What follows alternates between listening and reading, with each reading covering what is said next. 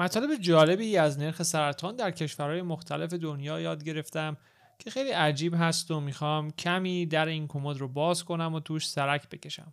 ببینیم چی پیدا میشه. چرا خاورمیانه با اینکه از نظر اضافه وزن خیلی از بقیه دنیا سبکتر نیست چرا کمترین نرخ سرطان در جهان رو به خودش اختصاص میده؟ میانگین نرخ سرطان در جهان 198 نفر در هر 100 هزار نفر هست در صدر جدول استرالیا با 468 case، ایرلند 374 لهستان با 368 و ایالات متحده با 352 case قرار دارند. اما در پایین جدول کشورهایی مثل عربستان با 96 case، یمن 97، قطر، امارات و کویت قرار دارند. ایران خودمون هم در جدیدترین آمار به 148 نفر در 100 هزار نفر رسیده. در ادامه بهتون میگم که راجع به این تفاوت ها چی پیدا کردم و چی فکر می‌کنم. هرچند احتمالا برخی خیلی خوششون نیاد.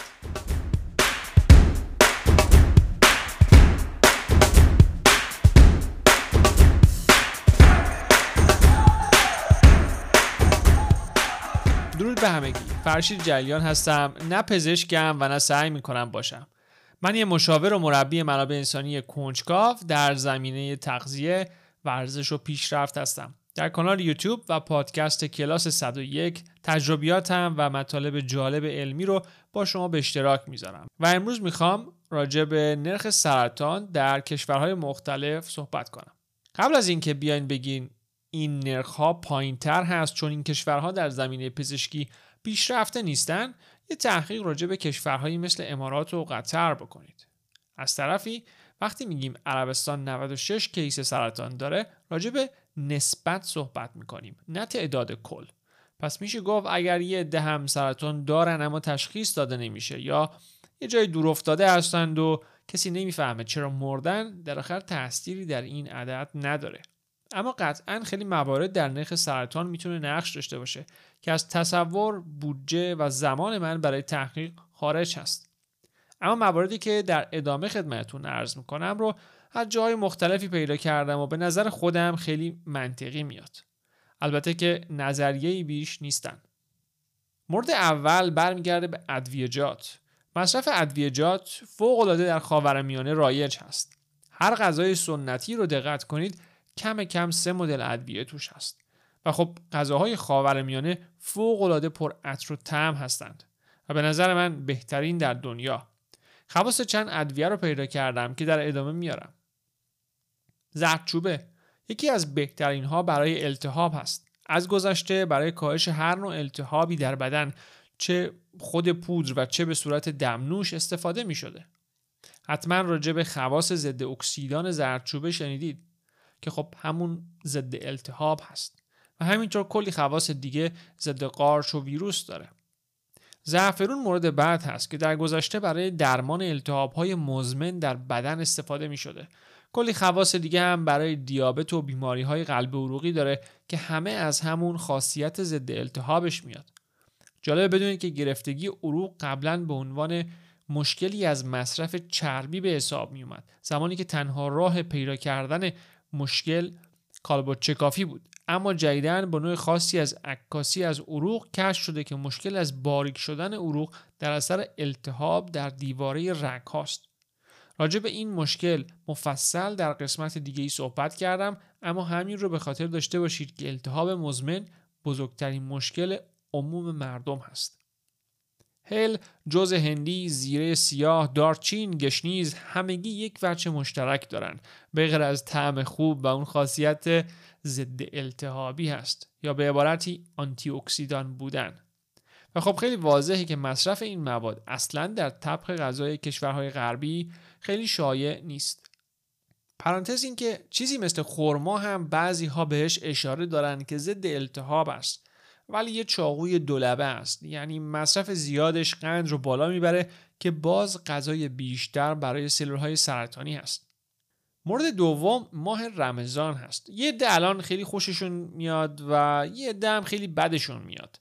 من اصلا آدم مذهبی نیستم اما به شدت منطقی و وقتی چیزی برام با عقل جور در بیاد به چشمم هم میاد. و چیزی که اینجا به چشم من میاد یه تفاوت بزرگ بین اکثر کشورهای غربی و خاورمیانه است. ما یه ماه رمزون داریم و روزه که در دنیا جای خاصی نداره. نزدیکترین چیز بهش روزه خوک نخوردن مسیحیت است. اونم خیلی سفت و سخت نیست. بعضی ها یک ماه سال فقط خوک نمی‌خورن. یا در یهودیت که دو سه روز در سال هست. روزه اسلامی تشابه خیلی زیادی به فستینگ داره که امروزی در کشورهای غربی شایع شده. اما چرا روزه ممکنه باعث کاهش نرخ سرطان بشه؟ روزه باعث میشه گلوکوز خون انسان به شدت پایین بیاد. وقتی این اتفاق میفته سلول های بد که قابلیت سرطانی شدن دارند و تشنه گلوکوز هستند از گرسنگی ضعیف میشن. جالبه بدونید که یکی از روش های پیدا کردن سرطان اسکنی هست به اسم پت با این اسکن قسمت هایی از بدن رو میشه پیدا کرد که متابولیزم گلوکوز خیلی بالایی دارند. یعنی قند بدن رو به سمت خودشون جذب می‌کنن پس سرطان عاشق قند هست. روزه باعث وارد شدن بدن به حالتی میشه که اسمش رو autophagy می‌ذارند. یک کلمه لاتین هست به معنی self eating یا خوردن خود که اینجا بدن شروع می‌کنه به خوردن قسمت هایی از خودش که خاصیتی ندارند. در اصل شروع به بازیافت سلول های به درد نخور می‌کنه تا بتونه برای سلول های سالم غذا جور کنه. اون سلول های به درد نخور عموما سلول های سرطانی هستند که قندی بهشون نرسیده و حسابی ضعیف شدن. روزه باعث میشه که سلول هایی به اسم تی سل هلپر و تی سل کیلر در بدن به وجود بیان. چرا به وجود میان؟ جوابی براش ندارم. اما چیکار می‌کنند؟ اولی به صورت غیر مستقیم به قوی تر شدن سیستم ایمنی بدن کمک می‌کنه و دومی به صورت مستقیم میره سراغ خطرهای احتمالی که بدن رو تهدید می‌کنن و اونها رو از بین می‌بره. این میشه که سیستم ایمنی بدن قوی تر میشه. دانشمند یونانی بقرات که در علم پزشکی خیلی کله گنده بوده و هنوز هم خیلی جاها بهش استناد می‌کنن و در اصل پدر علم پزشکی مدرن به حساب میاد حرف قشنگی داره که میگه خوردن در حین مریضی معادل غذا دادن به خود بیماری هست. تأثیر بعدی روزه خاصیت ضد التهاب اون هست. سلول های سرطانی به مرور به سمت قسمت هایی از بدن میرن و جمع میشن و پارتی می‌کنن که التهاب بالایی داره. این التهاب می‌تونه بسته به سبک زندگی در ریه یا روده انسان بیشتر از بقیه باشه. پس با روزه میشه پاتوق این سلول های مزاحم رو از بین برد. مورد سوم از تفاوت‌های خاورمیانه و بقیه دنیا برمیگرده به مصرف دخانیات کمتر برای خانمها. با اینکه مصرف دخانیات برای مردها فرق چندانی با آمارهای جهانی نداره اما برای خانمها شدیداً کمتر هست و خب این قشر نصف جمعیت جامعه هستند که باعث میشه نرخ کل مصرف دخانیات کمتر بشه و در نتیجه سرطان ها علل بیشتر سرطان ها مخصوصا سرطان ریه برمیگرده به همین مصرف دخانیات. اینجا فرهنگ مقداری وارد میشه که به نظر من مردم سیگار کشیدن خانم ها رو یه جورایی زشت می‌دونن و همین جلوی مصرف بیشتر رو می‌گیره. حداقل تا چند سال گذشته زشت بوده.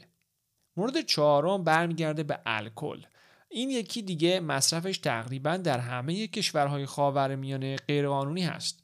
اونجایی هم که نیست مصرفش از نظر فرهنگی خیلی رایج نیست. مصرف الکل باعث بالا رفتن احتمال ابتلا به سرطانهای دهان، حلق، سینه در خانمها کبد و روده میشه. اگر باز یه نگاه به نقشه جهان بندازیم نرخ سرطان و نرخ مصرف الکل خیلی خیلی شبیه به هم هستند اکثر کشورهایی که بالاترین میزان سرطان رو دارن بالاترین سرانه مصرف الکل رو هم دارن.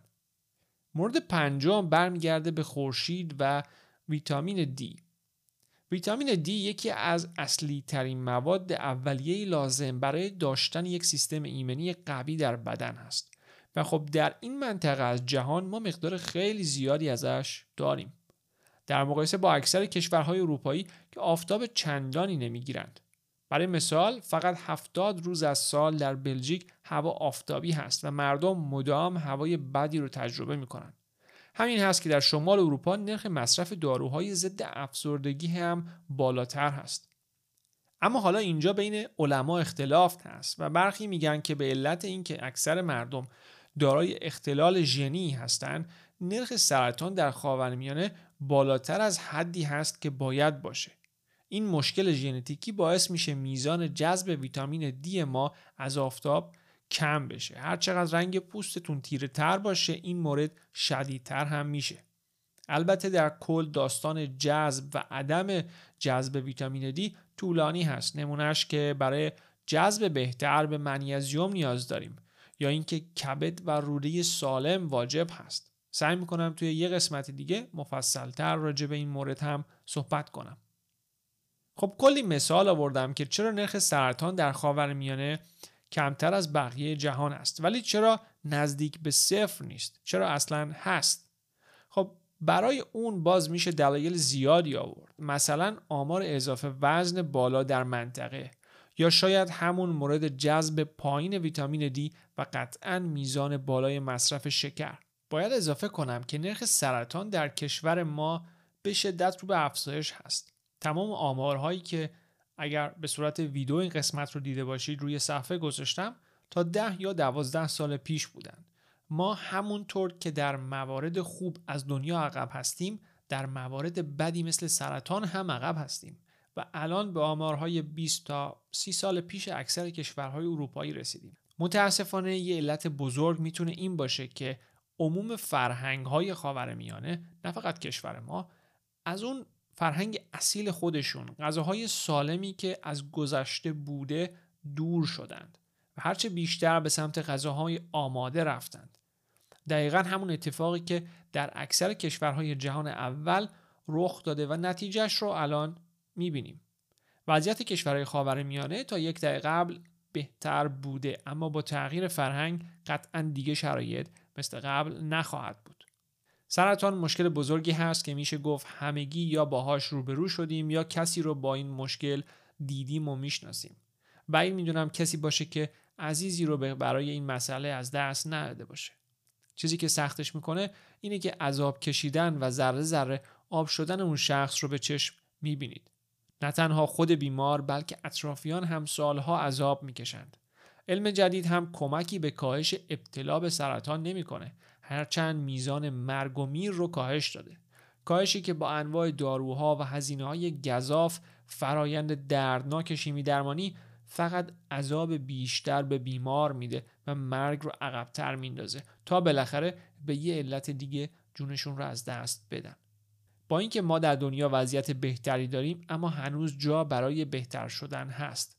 سعی کنید اطلاعاتتون رو بالا ببرید و سبک زندگیتون رو نه تنها برای خودتون بلکه به خاطر عزیزانتون تغییر بدید. متاسفانه اطلاعات زیاد هست و تشخیص درست و غلط بودن اونها می‌تونه به قیمت از دست دادن جونتون باشه. کاری که من می‌کنم مقایسه آمارهای تاریخی و رد کردن اطلاعات غلط با منطق است مثال کوتاهی می‌زنم چون این مورد برای من خیلی شخصی است و عمیقا من رو ناراحت می‌کنه. این سایتی که می‌بینید یا اگر میشنوید که در اصل کارش فروش میوه هست ادعا می‌کنه یا شاید هم واقعا حرف کارشناس ای باشه که مصرف میوهجات اون هم آب میوه برای درمان سرطان مفید هست.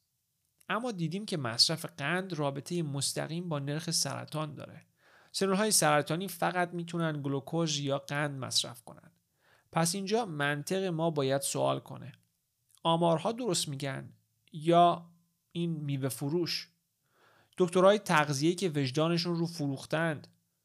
کدوم درست میگه؟ تاریخ درست میگه که در گذشته کسی آب میوه نمیخورده و مردم سالمتر بودن؟ یا آب میوه فروش که به طرز مسخره ای بهشون میگیم ویتامینه چیزی که فقط یه بمب هست بمب قند. نه ویتامین یا ماده که اصلا خاصیتی برای ما داشته باشه. ضرب مثل قشنگ لاتینی هست که میگه خیلی کوتاهه ولی خب میگه کیو بونو یا who benefits? کی سود می‌بره؟ اولین سوالی که به ذهنتون میاد باید همیشه این باشه. اینطوری می‌تونید خیلی موارد غلط رو یه جورایی رد بکنید. امیدوارم از دیدن یا شنیدن این قسمت لذت برده باشید. باید بدونید که ویدیوهای مربوط به این قسمت هایی که میشنوید مقداری جلوتر هستند و تا به همین امروز حدود 35 قسمت در یوتیوب آپلود شده. کافیه در یوتیوب اسم من فرشید جلیان رو جستجو کنید یا لینک در توضیحات رو دنبال کنید. اونجا هم subscribe کنید که بغیر از این قسمت های آموزشی ویدیوهای زیادی راجع به آشپزی و ورزش در راه است. اگر فکر می‌کنید این قسمت می‌تونه برای شخص خاصی مفید یا جالب باشه حتما برای اون عزیز بفرستید به اشتراک گذاری شما به تولید این محتوای رایگان کمک می‌کنه ممنونم و امیدوارم با تنی سالم از دکتر راهروهای بیمارستان دور بمونید. موفق باشید. تا بعد.